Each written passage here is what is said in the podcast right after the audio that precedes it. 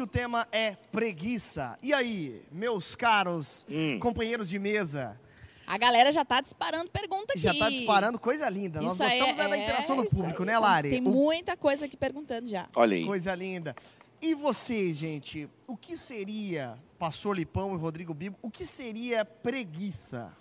Que Preguiça. pecado é esse? É que um pecado. pecado? É um Que pecado pecado, é acho que a gente pode começar. Posso começar, pastor Lipão? Pode, claro. Eu penso que a preguiça, penso não, né? O Os Guinness, com base também em outros autores, ele deixa muito claro uma coisa que é muito importante. A preguiça, ela não é um pecado de comissão. Uhum. Por exemplo, a gente já falou da raiva, a gente já falou da, do orgulho, da inveja. São pecados de comissão, que você faz alguma coisa, você é impulsionado a fazer determinada coisa, você sente determinada coisa. A preguiça é o pecado da omissão.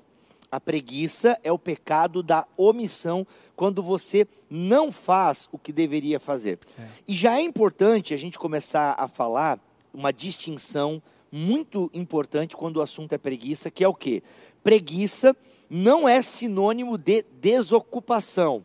Nem todo mundo que está desocupado é um preguiçoso. E por que, que essa já é legal a gente começar com essa distinção e até que já dá um papo, na verdade? Porque nós vivemos num mundo em que você tem que ser o workaholic.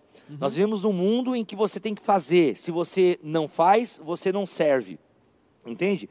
Que você tem que trabalhar 17 horas por dia, a revolução dos campeões, né? que você precisa fazer acontecer. Você não é um mundo que tem é que tem nojo do ócio. É um mundo que é, que tem repugnância de quem descansa, né? Enquanto eles dormem, você trabalha. Depois dirão que é sorte. Então, entendeu? Não tem É. essa frase motivacional de coach aí? Cara, Acorde uma hora antes do seu adversário. Acorde, velho, olha isso, cara. Senhor. Então, assim, é esse mundo que a gente vive, onde tecnicamente você parar para ver uma série, ou parar para deitar numa rede, ou tomar uma água de coco na frente do mar, enfim, ou você parar, não é visto com bons olhos. Então a gente precisa. Isso não é preguiça, gente. É. Tá? A preguiça, ela não é a desocupação. A preguiça vai muito além, vai muito além. A preguiça é um estado da alma que desistiu de viver. Né? Para a gente bom. sedimentar aqui. Muito bom. Acho legal nós, enfim, até inclusive ampliarmos um pouco aquilo que o Bibo tocou a respeito da comissão e da omissão. Porque muito popularmente falando, as pessoas elas normalmente atribuem o pecado apenas àquilo que é comissão, ou seja, quando eu odeio, quando eu bato, quando eu xingo, quando eu ofendo, quando eu bebo, quando eu fumo, quando eu transo, enfim, É, nós conhecemos muito o pecado como algo que nós fazemos, mas a preguiça é justamente o pecado de deixar de fazer.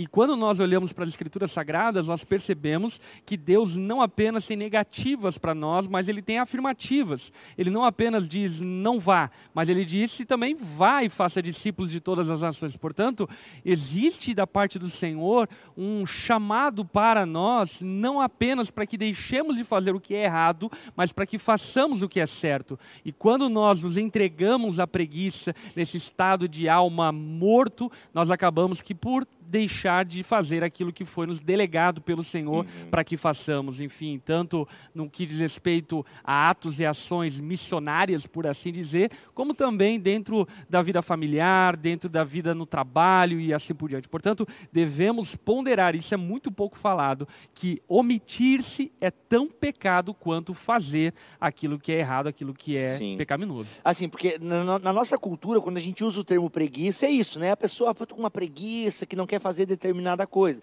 Ok, isso é, é- é o princípio, assim, é uma definição básica da preguiça. Mas a preguiça como pecado capital, lembra que a gente está aqui numa série sobre os sete pecados capitais. Então, alguém já disse que os demais pecados capitais são forjados na bigorna da preguiça. Então, assim, e aí a preguiça, nesse sentido, enquanto pecado capital, ela não é só o deixar de fazer determinadas coisas, mas você se ocupar com várias outras para fugir daquilo que é realmente importante na sua vida. Então, um exemplo: a pessoa trabalha demais, ela trabalha demais porque ela não aguenta mais encarar o seu casamento. É. Então ela passa horas trabalhando, aí já tem o pecado da avareza, que a gente vai falar também, mas ela passa horas trabalhando por quê? Porque quanto menos tempo ela ficar em casa, é menor a chance dela ter aquela DR com, a- com o seu cônjuge. Então, isso é a preguiça, porque assim, só para deixar bem claro, A preguiça não é deixar só de fazer as coisas, mas é você fugir daquilo que realmente importa. O que, que eu quero dizer? Tem uma definição aqui, ó. Ela é a condição de desânimo espiritual, explícito que desistiu de buscar a Deus, a verdade, o bom e o belo. Então você desiste de buscar essas coisas e você se ocupa com várias outras. É. Então isso é legal. E E é um do que- perigo, né? Porque as pessoas às Muito. vezes acham que, tipo assim, tá tudo bem porque eu estou trabalhando muito, mas no Aham. fim das contas está errando justamente nesse pecado capital, dis- sendo distraído por outras coisas. Sim, né? É, total. porque a preguiça, até a partir dessa definição, ela tem muito a ver com essa paixão, com essa força motriz que nos gera movimento, que nos Isso. gera razão de viver, de existir, de levantar da cama e fazer o que temos que fazer. Portanto, essa vida desapaixonada, ela é, é, em contrapartida, uma vida dada à preguiça, Uhum. dada à apatia, à falta de vontade de construir, de edificar, a falta de vontade de realizar planos, sonhos e assim por diante. E de Sim. fato, nós vivemos, como o Bibo falou, num período de tempo onde o trabalho e a vida das pessoas estão extremamente aceleradas. Mas ainda assim, estando aceleradas, nós observamos muita gente preguiçosa. E a, a, a preguiça ela é denotada não pela falta de, de, de atitude de trabalho, mas na falta de paixão, na falta de propósito em fazer o que se está fazendo. Uhum. Então as pessoas elas podem até cumprir horas e horas de trabalho, mas quando sentam na mesa para trabalhar, não tem paixão para fazer aquilo, não tem eh, vontade de fato de realizar aquilo que foi designado a ela. Ó, eu quero voltar num ponto, porque eu quero. A cabeça começa a borbulhar aqui, né? Mas eu quero voltar num ponto primeiro, depois eu, eu quero o que o pastor Lipão falou antes, que acho que algumas pessoas não entendem isso, e eu quero falar a mesma coisa que o pastor Lipão falou, em outras palavras, e aqui citando John Stott. Para muitas pessoas, ser cristão é não beber, não fumar, não tomar fanta uva, não usar maconha, não fazer isso, não fazer aquilo. Para muitos cristãos, isso é o cristianismo. Fantaúva é pecado. Fantaúva é. Não, brincadeira. É dá, dá câncer, né? Que é um dos refrigerantes que mais pode dar câncer. Segundo alguma coisa que eu vi na internet. Falando sério. Então, para muitas pessoas, o cristianismo é não faça determinada coisa. Você não pode fazer. Cara, o cristianismo, na verdade, ele é. Não é bem. O cristianismo não é moralidade, John Stott vai falar. Cristianismo é uma pessoa. Então, o cristianismo é o quê? É a minha relação com essa pessoa e o que essa relação causa em mim. Então, para deixar bem claro o que o pastor Lipão falou, o cristão, ele não é conhecido por aquilo que ele deixa de fazer. O cristão é conhecido por aquilo que ele faz. Então, e aí já juntando com o que o pastor Lipão acabou de dizer agora, antes da minha fala, tem uma questão do, do prazer da vida e uma coisa tão falada entre os cristãos, o propósito da vida. A preguiça é o pecado que faz com que você não queira descobrir o porquê nasceu. E aqui não tem uma mística, não acredito que cada pessoa tem um propósito específico. Não, existe um propósito para a igreja eleita de Jesus. Existe um propósito para os eleitos. E se você tem fé em Propósito Jesus, macro, né? um, um bom propósito macro. Claro que eu acredito em especificidades e tal, mas assim, o problema é que o pessoal procura muitas especificidades. Meu, qual que é o propósito de Deus para minha vida? Deixa de ser egoísta e começa a pensar nos propósitos que Deus tem para a sua igreja. Depois, você descobrindo esse propósito que Deus tem para a igreja, talvez os específicos da sua vida comecem a aparecer. Então, assim, a, a preguiça, ela te impede, ela, ela você não tem volição, você não tem vontade, você não tem, o, sabe, aquilo que é vital para levantar da cama. Qual é a diferença, uma- e até uma diferença importante, entre a preguiça enquanto melancolia, que né, os antigos chamavam a preguiça de melancolia, para a depressão? Né? O, o depressivo, a gente já, já temos um na mesa sobre depressão? Acho que não, né? Temos sobre saúde Temos emocional. saúde emocional. Então, a depressão é uma doença, gente, uma doença da cabeça, que pode ser tratada com remédio e terapia. Então, o depressivo, ele não quer nem levantar da cama, sabe? E o preguiçoso, ele não quer, sabe, ele, o leão está lá fora, como diz Provérbios, e ele, ah, ele não luta, entendeu? O preguiçoso, ele tem força para lutar, diferente do depressivo, do que não depressivo. tem. Sim. O depressivo não tem força para lutar. O até preguiçoso Ele fica no mesmo lugar que, o, que o depressivo, só que a razão pelo qual ele fica deitado é diferente. É a escolha. É esco- O É depressivo escolha, não é. tem. Uma coisa que a gente não entende. É, o depressivo é a doença. É a doença, que mesmo, ele é. não tem escolha. A depressão o pegou, ele não tem escolha. O preguiçoso, ele pode. Ele, ele entende que a vida é, é uma dádiva, só Uhum. que ele se esquece que é uma dádiva só para quem planta. Será que Exatamente. tem muito e até preguiçoso usando Gente, a a Lari, depressão a Lari, como a desculpa? Lari, a Lari. Não, Mas essa tua pergunta é é que boa. eu ia só complementar, né? Eu estava lendo sobre a preguiça, por exemplo, se isso é, em algum momento foi é, dada como uma doença, né?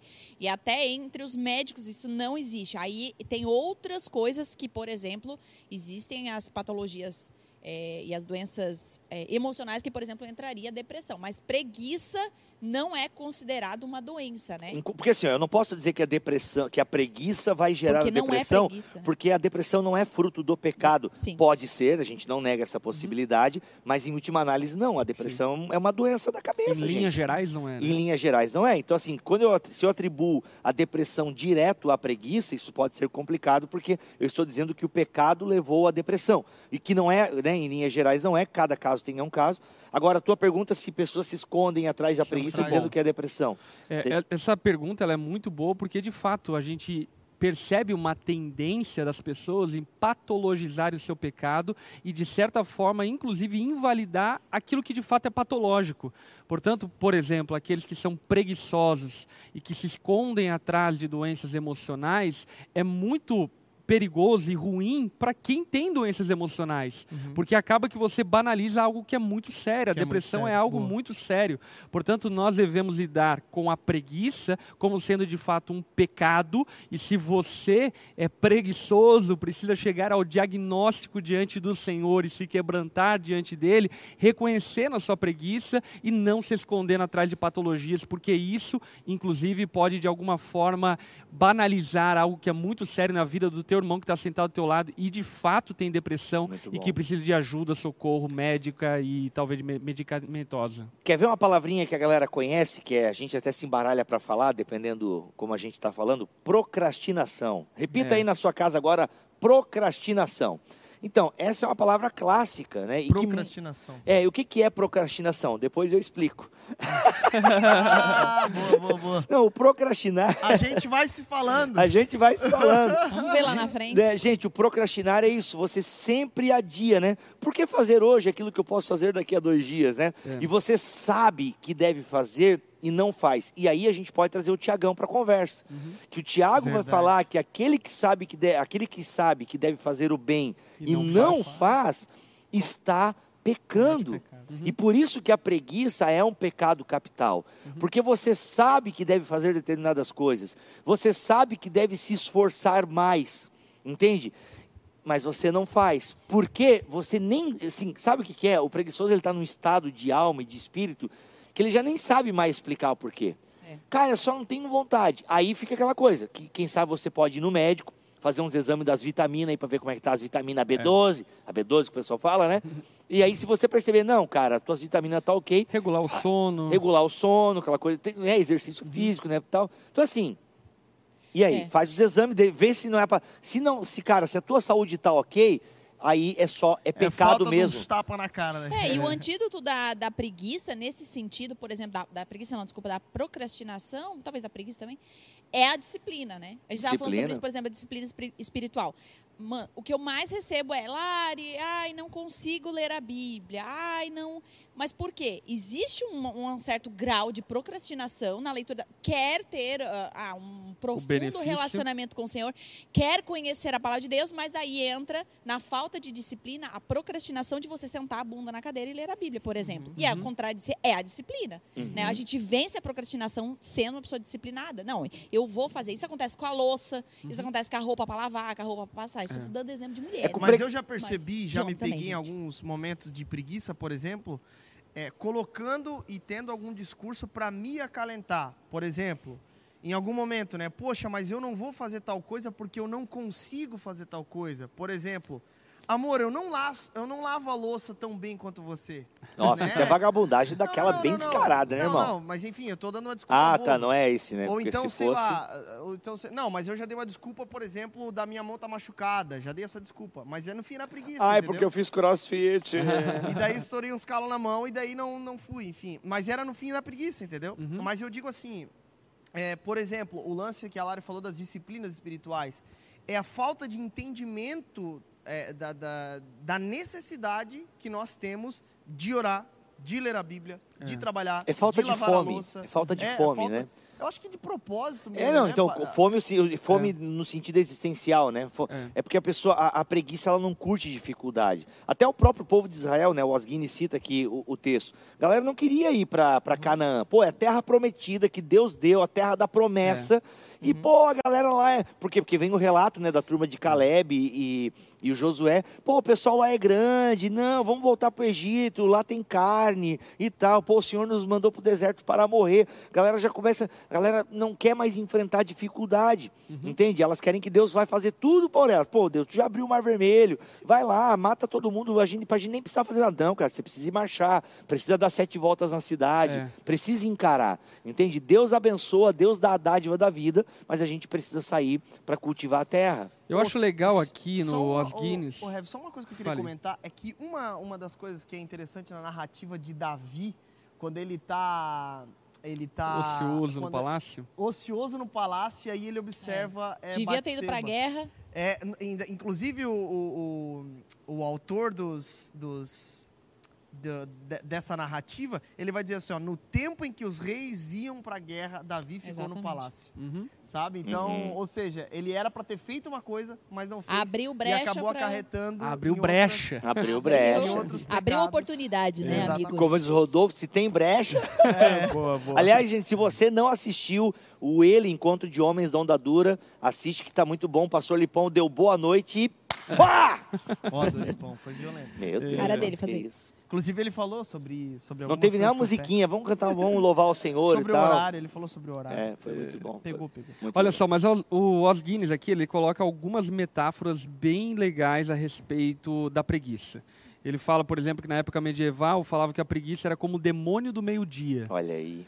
dizendo por quê. Enfim, em sol a pino, sem sombra nenhuma, as pessoas querem se encostar na preguiça, né? Uhum. Aí ele vai também usar outras metáforas, como por exemplo a falta de interesse pela vida, desorganização, desesperança em relação ao sentido da vida, cauterização moral, vaguear sem rumo, paralisia da vontade, tédio indiferente.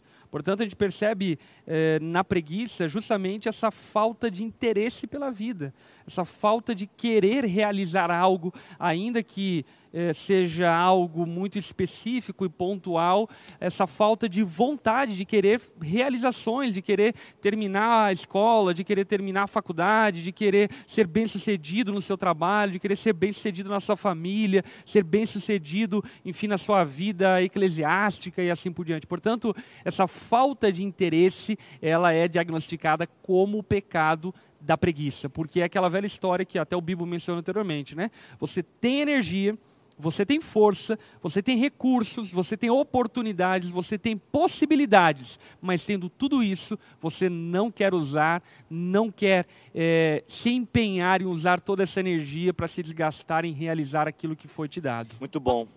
Posso fazer uma pergunta até com relação a isso aí? É, tem uma pessoa que perguntou aqui, a Edilaine, eu voltei um pouquinho, ela diz assim, mas tem como confundir preguiça com um ataque espiritual?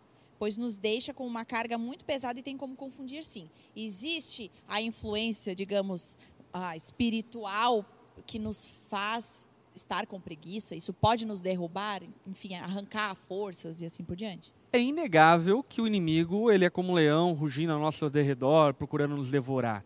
Entretanto, é muito importante que saibamos que maior aquilo que está em nós do que aquilo que está no mundo. Em Cristo nós vencemos principados e potestades. Portanto, se estamos firmados na rocha que é Cristo, as maldições, e não apenas as maldições, mas os ataques do inimigo, eles são barrados pelo próprio Espírito Santo que habita em nós. Portanto, eu acredito que muitas vezes nessa ideia mais mística da vida cristã, nós acabamos nos tornando neuróticos e deixamos de dar nome para o pecado para dar agimos, né? culpa aos demônios. Uhum. E, e, no fundo, a questão é preguiça. Pode haver, enfim, ataques espirituais, assim por diante? Pode, claro que pode. Mas ainda que haja, é importante que saibamos que Jesus, ele é muito mais poderoso, seu sangue é muito mais eficiente, suficiente em nosso favor do que os ataques dos inimigos. Portanto, eu acredito que, ainda que possa haver, nós não podemos é, usar isso como motivo para nos rendermos à preguiça, de forma bom. alguma. O preguiçoso tem uma frase muito comum que é o tanto faz, né? Ou whatever.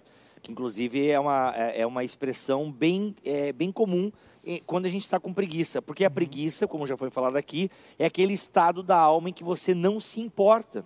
Você não se importa com nada, você não, você não age, você é, eu chamo isso de teologia do Zeca Pagodinho, né? Você deixa a vida levar. É, é, Essa postura do deixar a vida levar é uma postura do preguiçoso. Entende? O cara está no automático, o cara não, ele faz só o que é básico. Porque assim, o preguiçoso, é, ele é diferente do suicida. Em que aspecto? Que o preguiçoso, cara, a vida nem vale tanto assim, ao ponto de querer tirá-la, sabe? Não é digna de querer tirar a minha vida, porque nem isso a vida vale esse esforço. né? Então, isso a preguiça no seu estado mais profundo dentro da alma humana. Mas o preguiçoso, ele só respira, ele não vive, ele sobrevive. Sabe, o preguiçoso, ele não vê razão para lutar, ele não encontra propósito. E para nós que somos cristãos, eu imagino que a maioria da nossa audiência seja cristã, isso é um pouco estranho, não- né? Um cristão ter esse pecado, forjar esse pecado na sua espiritualidade, porque se tem alguém que tem propósito na vida, são os cristãos, É né? Assim como o pecado da preguiça é um pecado da omissão, a gente não pode esquecer que nós fomos comissionados, que existe uma grande comissão. E isso é muito legal, Bibo, você citar, por conta do quê? Por conta de que a gente não pode também pensar que o remédio para a preguiça é a cobiça. Boa. Nós não devemos trabalhar por causa que temos cobiça, porque queremos ficar ricos e milionários e assim por diante. Mas devemos trabalhar porque nascemos para a glória de Deus e glorificamos a Deus através do nosso serviço, através do nosso trabalho, através do nosso empenho. E por que, que eu faço essa distinção? Porque aqueles que querem vencer a preguiça com cobiça, eles não levantam da cama se não for para ganhar dinheiro. E na vida, existem muitas coisas que devemos fazer que no fim a recompensa não vai ser financeira, mas a recompensa vai ser a glória de Deus sendo manifesta através de nós. Eu só quero fazer um parênteses, né, até pelas, pelos sintomas até que o Bibo falou ali, né, digamos, a- as respostas da preguiça, né, essa falta de propósito e tal. Só é um cuidado para a galera não achar que, por exemplo, ah, eu vivo isso, então talvez isso é preguiça ou isso é depressão. A gente aprender a separar as coisas, né? A depressão é uma coisa e ela gera muito essa falta de propósito, tem que ser analisado e assim por diante. Uhum. Mas hum, a- existe a preguiça. A preguiça é um pecado e precisa ser combatido, né? Você com Deus e ser combatido mesmo. Exatamente. Muito bom, muito bom. Vamos para a Bíblia? Vamos, lá Vamos. para Provérbios 26, 13 ao 16, a epopeia do preguiçoso aqui, A como epopeia. citado aqui. Olha Uhum. só que legal. Olha só o que o texto bíblico diz. O preguiçoso diz: Lá está um leão no caminho, um leão feroz rugindo nas ruas. Como a porta gira em suas dobradiças, assim o preguiçoso se revira em sua cama. O preguiçoso coloca a mão no prato, mas acha difícil demais levá-lo de volta à boca. O preguiçoso considera-se mais sábio do que sete homens que respondem com bom senso. Enfim, os paralelos aqui traçados por Salomão são incríveis, né? Porque aqui, por exemplo, quando ele cita no versículo 13, olha lá o leão está no caminho, um leão feroz rugindo nas ruas. O que, o, o que ele está citando aqui é que o preguiçoso olha o leão, mas não toma as providências para poder aplacar a fúria desse leão. Ele fica resguardado em casa para não combater o leão. E isso, ele, isso vai de contra essa atitude passiva que por vezes nós temos em relação aos problemas da vida. Sabe quantas pessoas, por exemplo, É um leão por pro- dia. é por aí, né? Mas quantas pessoas, por exemplo, têm um problema, enfim, no seu trabalho, tem um problema na sua casa, um problema no seu casamento e simplesmente não querem abrir a porta, enfim, da, da resolução desse problema e enfrentar esse leão porque tem medo de enfrentar esse leão. Portanto, o que Salomão aqui está expondo para nós é que nós não deveríamos nos entregar à passividade. Se for para morrer, que morramos combatendo os leões que estão na rua ele vai dizer acerca desse apego aos, à cama, esse apego ao revirar-se na cama, como as dobradiças se reviram para abrir a porta. Fala a respeito dessa apatia de levar comida à boca. Fala também sobre essa arrogância de pensar que você é sábio, ainda cedendo à preguiça, mais sábio do que outros sete homens. Enfim, aqui Tem um está o ponto aqui- traço do preguiçoso. Tem um, um ponto interessante aqui, pastor Lipão. Ó, o primeira, a, primeira questão, né? É, te- tem- nós temos aqui segurança, trabalho, ah, sabedoria, são alguns pontos em que o preguiçoso negligencia, né? Uhum. A questão da segurança em relação ao leão, ao preguiçoso que se revira em sua cama e não trabalha, a alimentação, que ele nem- né, não, nem esforço para comer ele faz, a sabedoria, são alguns aspectos da vida. Gente, se você digitar na internet ou no seu aplicativo de Bíblia, preguiça, aparecem alguns versículos interessantes, né? E um clássico que eu, eu sei que você já ouviu em algum lugar, eu até tentei conseguir um videozinho do Davi Lago, mas eu pedi muito em cima para ele. Mas É. vai ter com a formiga, ó preguiçoso. né? A formiga é uma grande professora da humanidade, porque ela realmente ela, ela faz previsão, né? ela trabalha o necessário no verão para poder passar o inverno. Então, assim, aqui, vamos lá, para ficar mais claro ainda para você, nós não estamos dizendo, e o pastor Lipão já falou isso, eu só quero deixar mais claro ainda, porque às vezes você se distraiu no chat e não entendeu que você deve trabalhar igual um louco por conta da cobiça, por conta da avareza. Não, calma que esse pecado capital vai chegar. Eu acho até que é o próximo. Não. Só que ao mesmo tempo, a gente precisa ter uma postura de entender que a terra é uma dádiva que precisa ser arada, OK? Então, o preguiçoso, ele tem força, ele não tem nada físico que o impede e ele simplesmente não cuida da sua vida. E isso, cara, se denota em alguns pontos da nossa vida que a gente tem que analisar. Coisas que vamos deixando acontecer, vamos deixando para lá, tanto na parte emocional quanto na parte profissional. Talvez você já não é mais aquele profissional que era no começo, já está sendo preguiçoso em algumas tarefas. Por quê? Porque no fundo você já está 10 anos nessa empresa e já não está ligando mais para algumas coisas como você ligava no começo.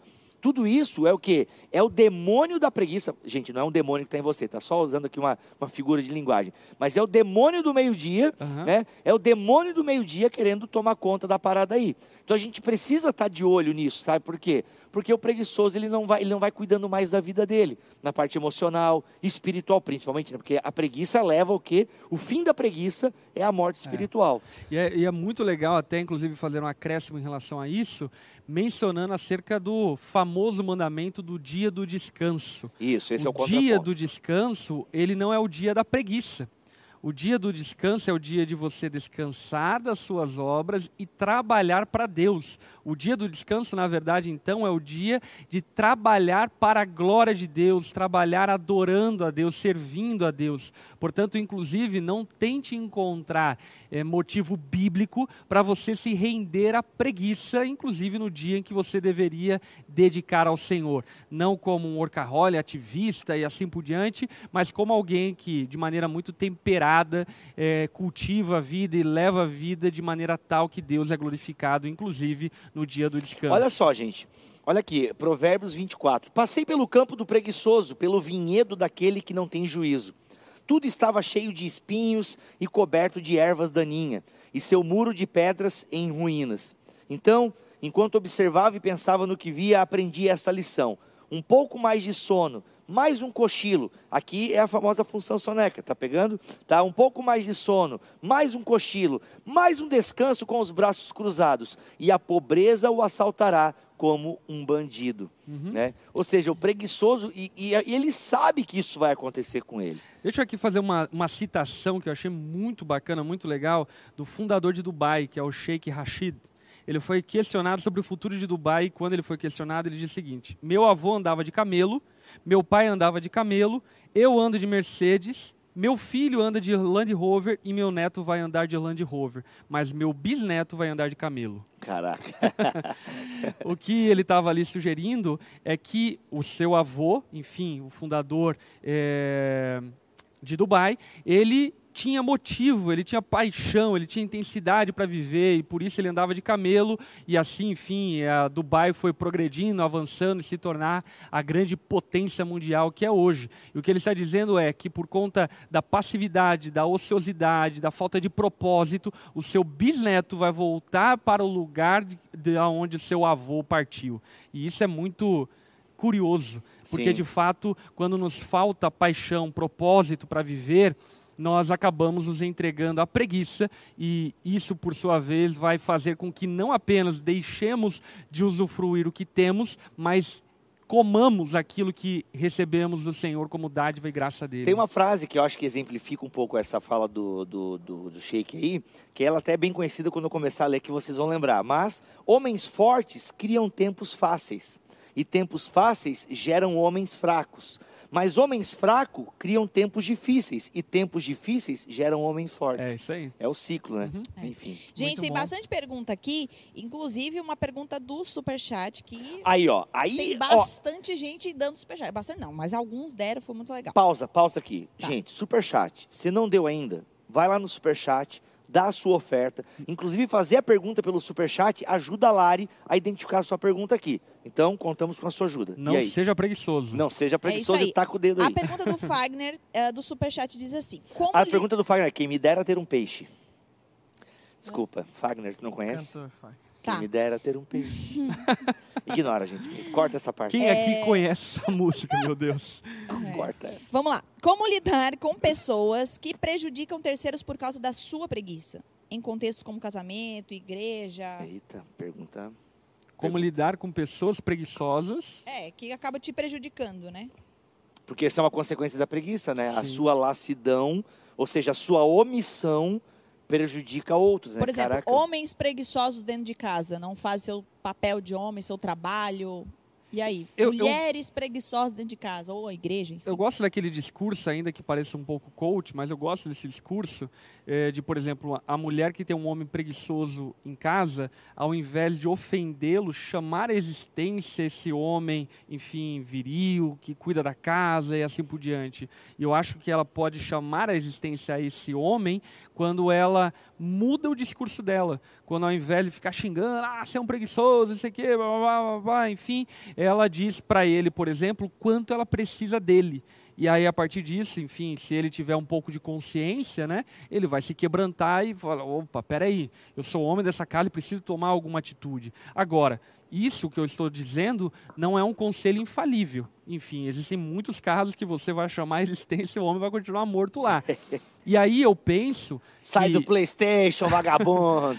Aí eu penso que, infelizmente, e aqui eu digo, é, não diria uma direção pastoral, mas pelo menos uma observação pastoral, que existem muitos casos conjugais que precisam chegar a um limite de estresse, de nervosismo, até de. Sabe, de, de, de ira, para que o marido caia em si, a esposa caia em si e perceba o quanto ela está prejudicando o casamento, o quanto ele está prejudicando a família. Portanto, não que esse seja um conselho, chega na tua casa e joga a panela na parede. Mas o que eu quero dizer é o quê? Que muitos casamentos mudam quando chegam nesse pico de estresse e o marido cai em si, a esposa cai em si do quanto está causando malefício para casa. Portanto, o que eu daria como conselho por fim é o quê? Não seja passivo a um homem, marido, uma esposa, ou a filhos, ou a empregados preguiçosos. Não, não permita que eles se rendam à preguiça, lute até talvez chegando ao extremo de dar um piripaque aí, gritar, erguer a voz, para que essa pessoa ouça e perceba o quanto ela está destruindo a si mesmo e, enfim, o seu conglomerado ali familiar, seja lá o que for. É punk, é. É bem isso. E discipulado, né? Porque Discipulado. assim, a preguiça, como pecado, deve ser tratada a partir da palavra de Deus. Então, se a pessoa também começa a estudar a Bíblia, começa a ser acompanhada, ela vai se flagrar nesse pecado e assim a gente espera que ela tome, mude, né? Mude a rota e levante-se da Agora, cama. a gente está vivendo também um tempo difícil, né? Por exemplo, ah, a gente está ainda no meio da pandemia, mesmo que as coisas estejam um pouco melhor, mas é que acaba influenciando até os, os sonhos, aquilo que você estava lutando, supondo. Teve tanta gente que estava abrindo empresa, por exemplo, estava trabalhando, fazendo, acontecendo. E não conseguiram nem Levou sair do lugar. Dá um desânimo, dá um, gera, isso gera uma preguiça na gente, né? Uhum. Por, no sentido assim, tipo, cara, meu, meu, hoje eu não vou fazer nada. Não, não tem ânimo, né? Não, a gente tá vivendo num um tempo difícil também que colabora para isso. É né? que o desânimo, tu tocou num ponto legal, porque desânimo não é necessariamente a te preguiça. leva a preguiça. É, pode levar, né? Porque daí a gente poderia dizer que o desânimo prolongado é a preguiça. Uhum. O desânimo prolongado. Porque, pô, todo mundo tem desânimo na vida, né? Sim. Eu bati meu carro terça-feira. Então, assim, pô, dá um desânimo, entendeu? Pô, daí agora correr, ainda bem que tem seguro, né? Seguro é uma coisa, enfim. E aí, pô, mas, né, pô, cara, bate, pô, daí toda a correria e tal. Ou, claro que nem se compara a batida de um carro com o, né, o fechamento de uma empresa, ou qualquer outra, com algum projeto que você começou e tal. Mas o desânimo, o desânimo faz parte da vida. O desânimo não é pecado. Sim. né?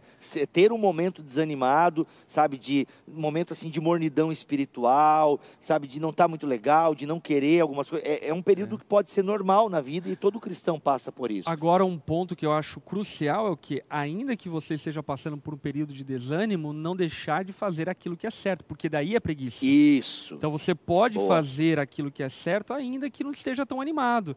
É o caso, por exemplo, eu treino crossfit. Tem dias que eu estou super animado, eu vou pro crossfit super empolgado, mas quando eu não estou, eu também vou. Eu não deixo de ir porque eu estou animado ou estou desanimado e assim por diante. Eu vou porque eu tenho que ir, eu coloquei isso como uma disciplina na minha vida. Portanto, eu acredito que mais rapidamente o possível, aquele que está passando por um momento de desânimo, de apatia, assim por diante, precisa renovar a sua paixão, precisa encher o seu tanque de paixão, seu tanque de visão. E, inclusive, isso é uma coisa que eu estava conversando ontem com Douglas Gonçalves a respeito desse lance da liderança, de nós, enquanto líderes, inclusive dentro de casa, na igreja e tudo mais, podermos praticar essa coisa de dar visão para as pessoas, dar propósito para elas, dar razão para elas levantarem das suas camas e fazer o que tem que fazer. Eu, pela graça de Deus, isso é um favor de Deus, eu sou uma pessoa automotivada. Enfim, passo por momentos bem desanimadores, bem tristes, assim por diante, mas eu não me entrego à tristeza, à apatia, ao desânimo. Eu Enfim, lute. sacudo a poeira e vamos embora, vamos fazer o que tem que ser feito. Acho que o Felipe é a pessoa mais disciplinada que eu conheço na minha vida. Aliás, o- como eu volto a afirmar que ninguém deu bola para minha resposta, mas eu acho que o antídoto da preguiça é a disciplina. De Você, forma, eh, ah, ah, claro, eu estou falando do desânimo, da depressão, enfim, não é, ah, talvez a disciplina não resolva nada. Mas da preguiça, por exemplo, você estava falando da, da, da preguiça contra, por exemplo, o exercício físico. Você precisa levantar, mesmo que você não queira. Né? Ah, a, a leitura da Bíblia, você precisa abrir a Bíblia, ler a Bíblia, mesmo que você não queira. Por quê? Porque isso vai, essa disciplina vai gerar força de vontade para você continuar. Se você nunca começa, se você nunca encerra esse ciclo de preguiça, porque, meu, a preguiça é assim, você tá um dia preguiçoso. Aí no outro dia já, já não rende a mesma coisa, porque você já tá. Perdeu um dia inteiro. Você acordou tarde, perdeu um dia. Aí o segundo dia- Aí o terceiro você fala assim, meu, ai, eu tô, eu tô cansado de, de ficar. Sabe que você tá chateado contigo mesmo? Aí você vai e vai a semana inteira. Então, quando você se disciplina, você vê um pingo de resultado, por pelo menos você ter a- rompido esse ciclo, você já começa. Meu, foi legal aquilo, eu vou pegar um gancho disso aqui. E a coisa começa a engrenar. Mas quer ver? Olha só que coisa interessante. De fato, é a disciplina que faz você sair dessa, dessa letargia que a preguiça causa. Mas, para que você tenha disciplina, você tem que ter paixão. É. Ou seja, é a paixão que te motiva a se disciplinar e é a disciplina que vence por fim a preguiça.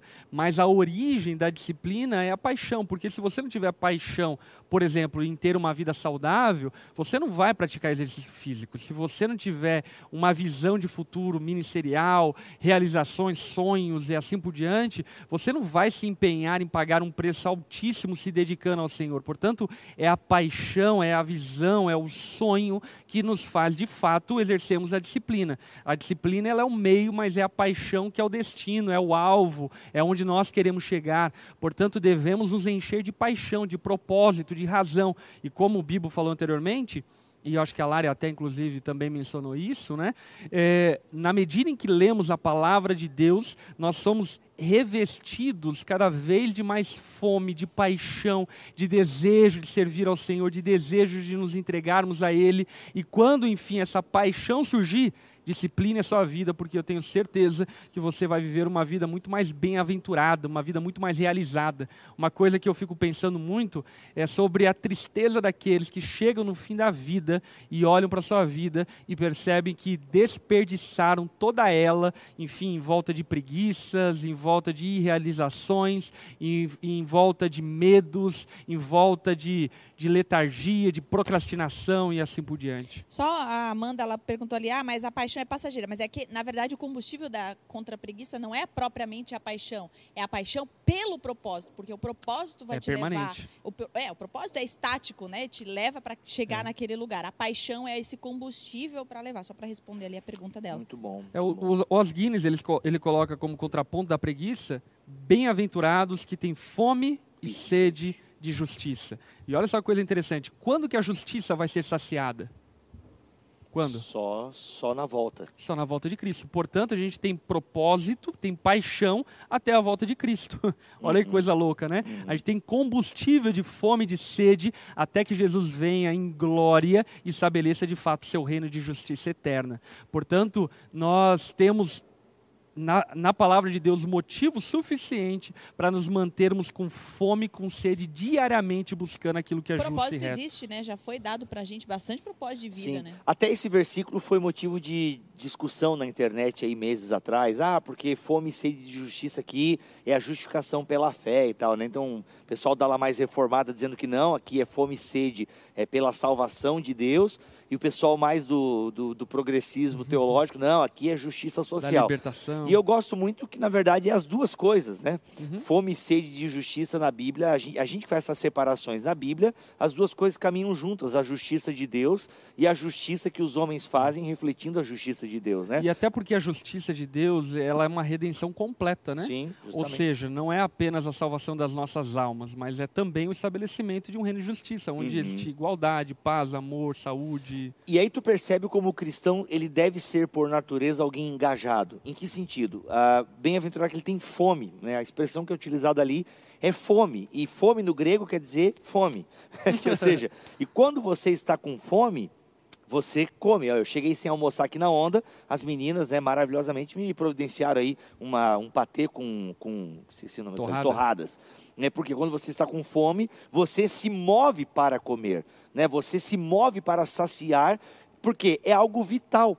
Então, ter fome e sede de justiça, ou seja, a fome e a sede, duas coisas são vitais para a nossa vida física. Então, o autor das bem-aventuranças, né, Jesus, ele vai dizer que assim deve ser o cristão.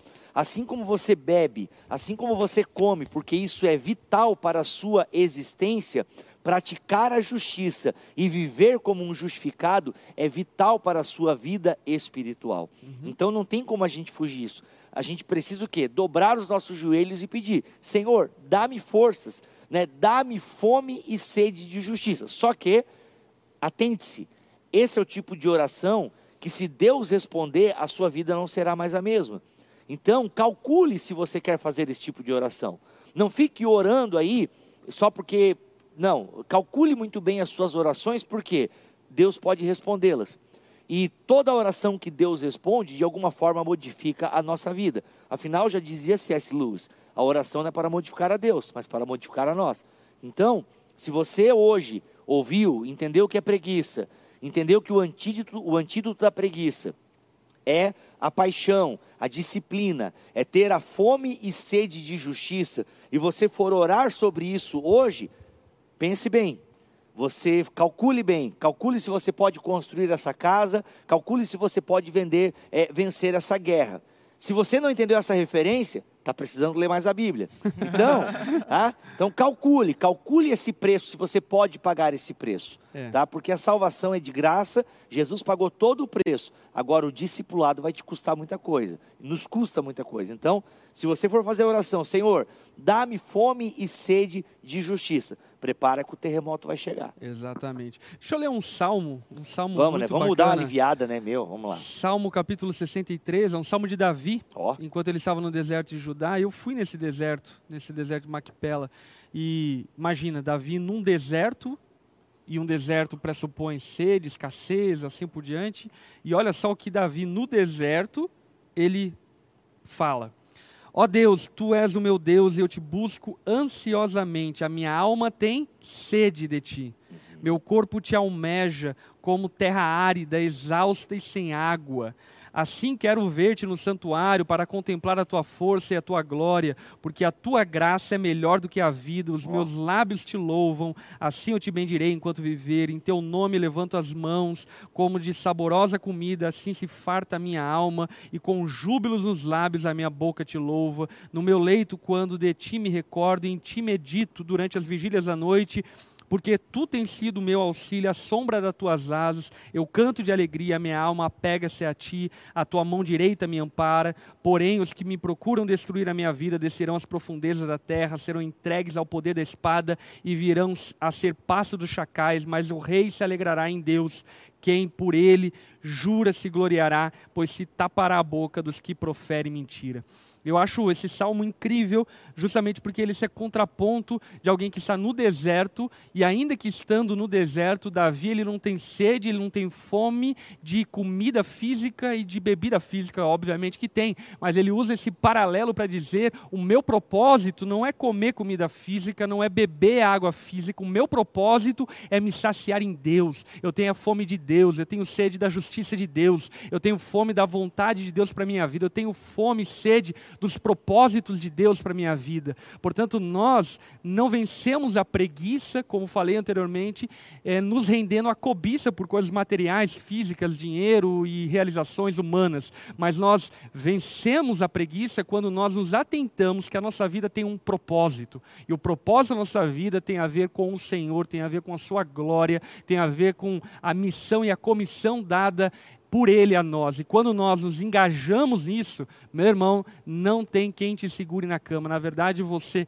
deita na cama porque você sabe que precisa dormir e se renovar para poder trabalhar ao Senhor e dedicar a sua vida a Ele. Você cuida, enfim, da sua vida eh, emocional, tendo tempo de descanso, tempo de refrear suas obras, porque você sabe que a tua vida tem um propósito, tem uma razão de começar a existir. Para quem de fato vive os propósitos de Deus, segunda-feira é um dia maravilhoso. Olha aí, muito bom. Ah, tem algumas perguntas aqui que eu acho que a gente, caminhando para o final aqui do nosso papo, ah, fazendo o papel da Lara aqui, foi mal, Lara? Aqui, eu, eu vi aqui, achei legal a pergunta do Rivas. Posso ler, não?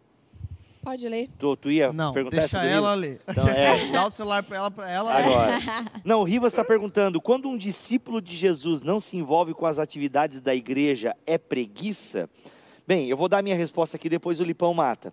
Mas assim, ah, cara, se você é um discípulo de Jesus, você está envolvido, se você é um discípulo de Jesus, você automaticamente está envolvido com as questões da igreja. A gente não pode achar que estar envolvido com as coisas da igreja é você ter um papel e uma função dentro da igreja.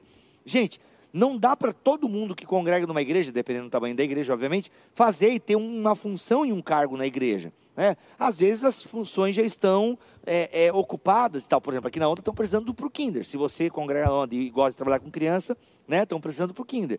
Então, assim, se coloca à disposição do seu pastor, mas às vezes, ó, irmão, tem um rodízio aí para cuidar do estacionamento, né? Sempre é bom ter gente para cuidar do estacionamento, né? É sempre uma luta nas igrejas aí. Mas, cara, às vezes não, às vezes você não vai ter nada para fazer dentro da igreja, mas seja igreja onde você está. Né? E pense como é que você vai brilhar como luzeiros neste mundo É. escuro. Inclusive, Paulo dá um, um- um conselho a- a- a- em 2 Tessalonicenses 3, ele fala, afastem-se de todo aquele que vive de forma ociosa. É. Muito bom. Inclusive, olhem para nós, nos imitem. Uhum. Nós, enquanto estivemos com vocês, não é, fomos peso para vocês. É. Pelo nosso pão a gente trabalhou, inclusive. Exatamente, isso é muito bom. Até, enfim, corroborando com aquilo que o Bibo falou, exatamente isso é o, esse é o ponto, né? O ponto é o qual não existem discípulos de Cristo passivos, discípulos de Cristo não atuantes. Portanto, Uhum. todo discípulo de Cristo precisa de fato viver para a sua glória. E às vezes, por exemplo, tem algumas ovelhas da onda dura que já falaram, enfim, de maneira clara para mim que o ministério delas é serem empresários e quanto empresário ganharem grana para poder investir na igreja. E glória a Deus por isso, se entenderem isso como um ministério. Agora, se você vive apenas para si próprio e não dedica nada ao Senhor, não dedica nada à obra dele, não dedica nada à sua igreja local, tanto em dinheiro, esforço, trabalho, serviço, testemunho, evangelização, assim por diante, isso significa que você não é um discípulo de Cristo, porque naturalmente, necessariamente, o discípulo é aquele que está enviado por Cristo para cumprir o seu ministério. Uhum. Eu quero, inclusive, a partir do que o Geise falou, para que a gente encerre aqui, já vou dar minhas últimas palavras, fazer duas sugestões. Primeira, quero fazer aqui um merchan para o meu amigo pastor Davi Lago. O Bibo chegou a citar o nome do livro dele, Formigas. É um livro muito legal.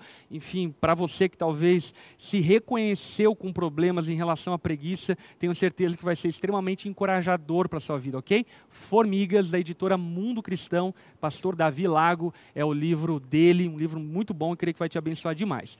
E segunda coisa que eu queria te dar como dica e conselho é que de fato você imite pessoas ativas, proativas na vida, no ministério, nas coisas que estão ao seu derredor.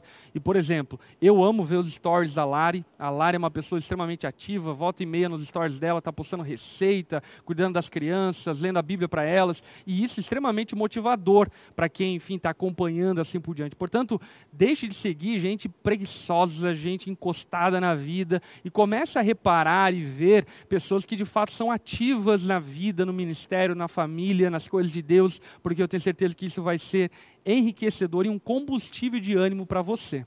Olha aí, Perfeito. a, a Vitória está dizendo que estava com anemia. Isso É, tava eu, deix- ia, eu ia citar até isso aí. Eu também tenho anemia.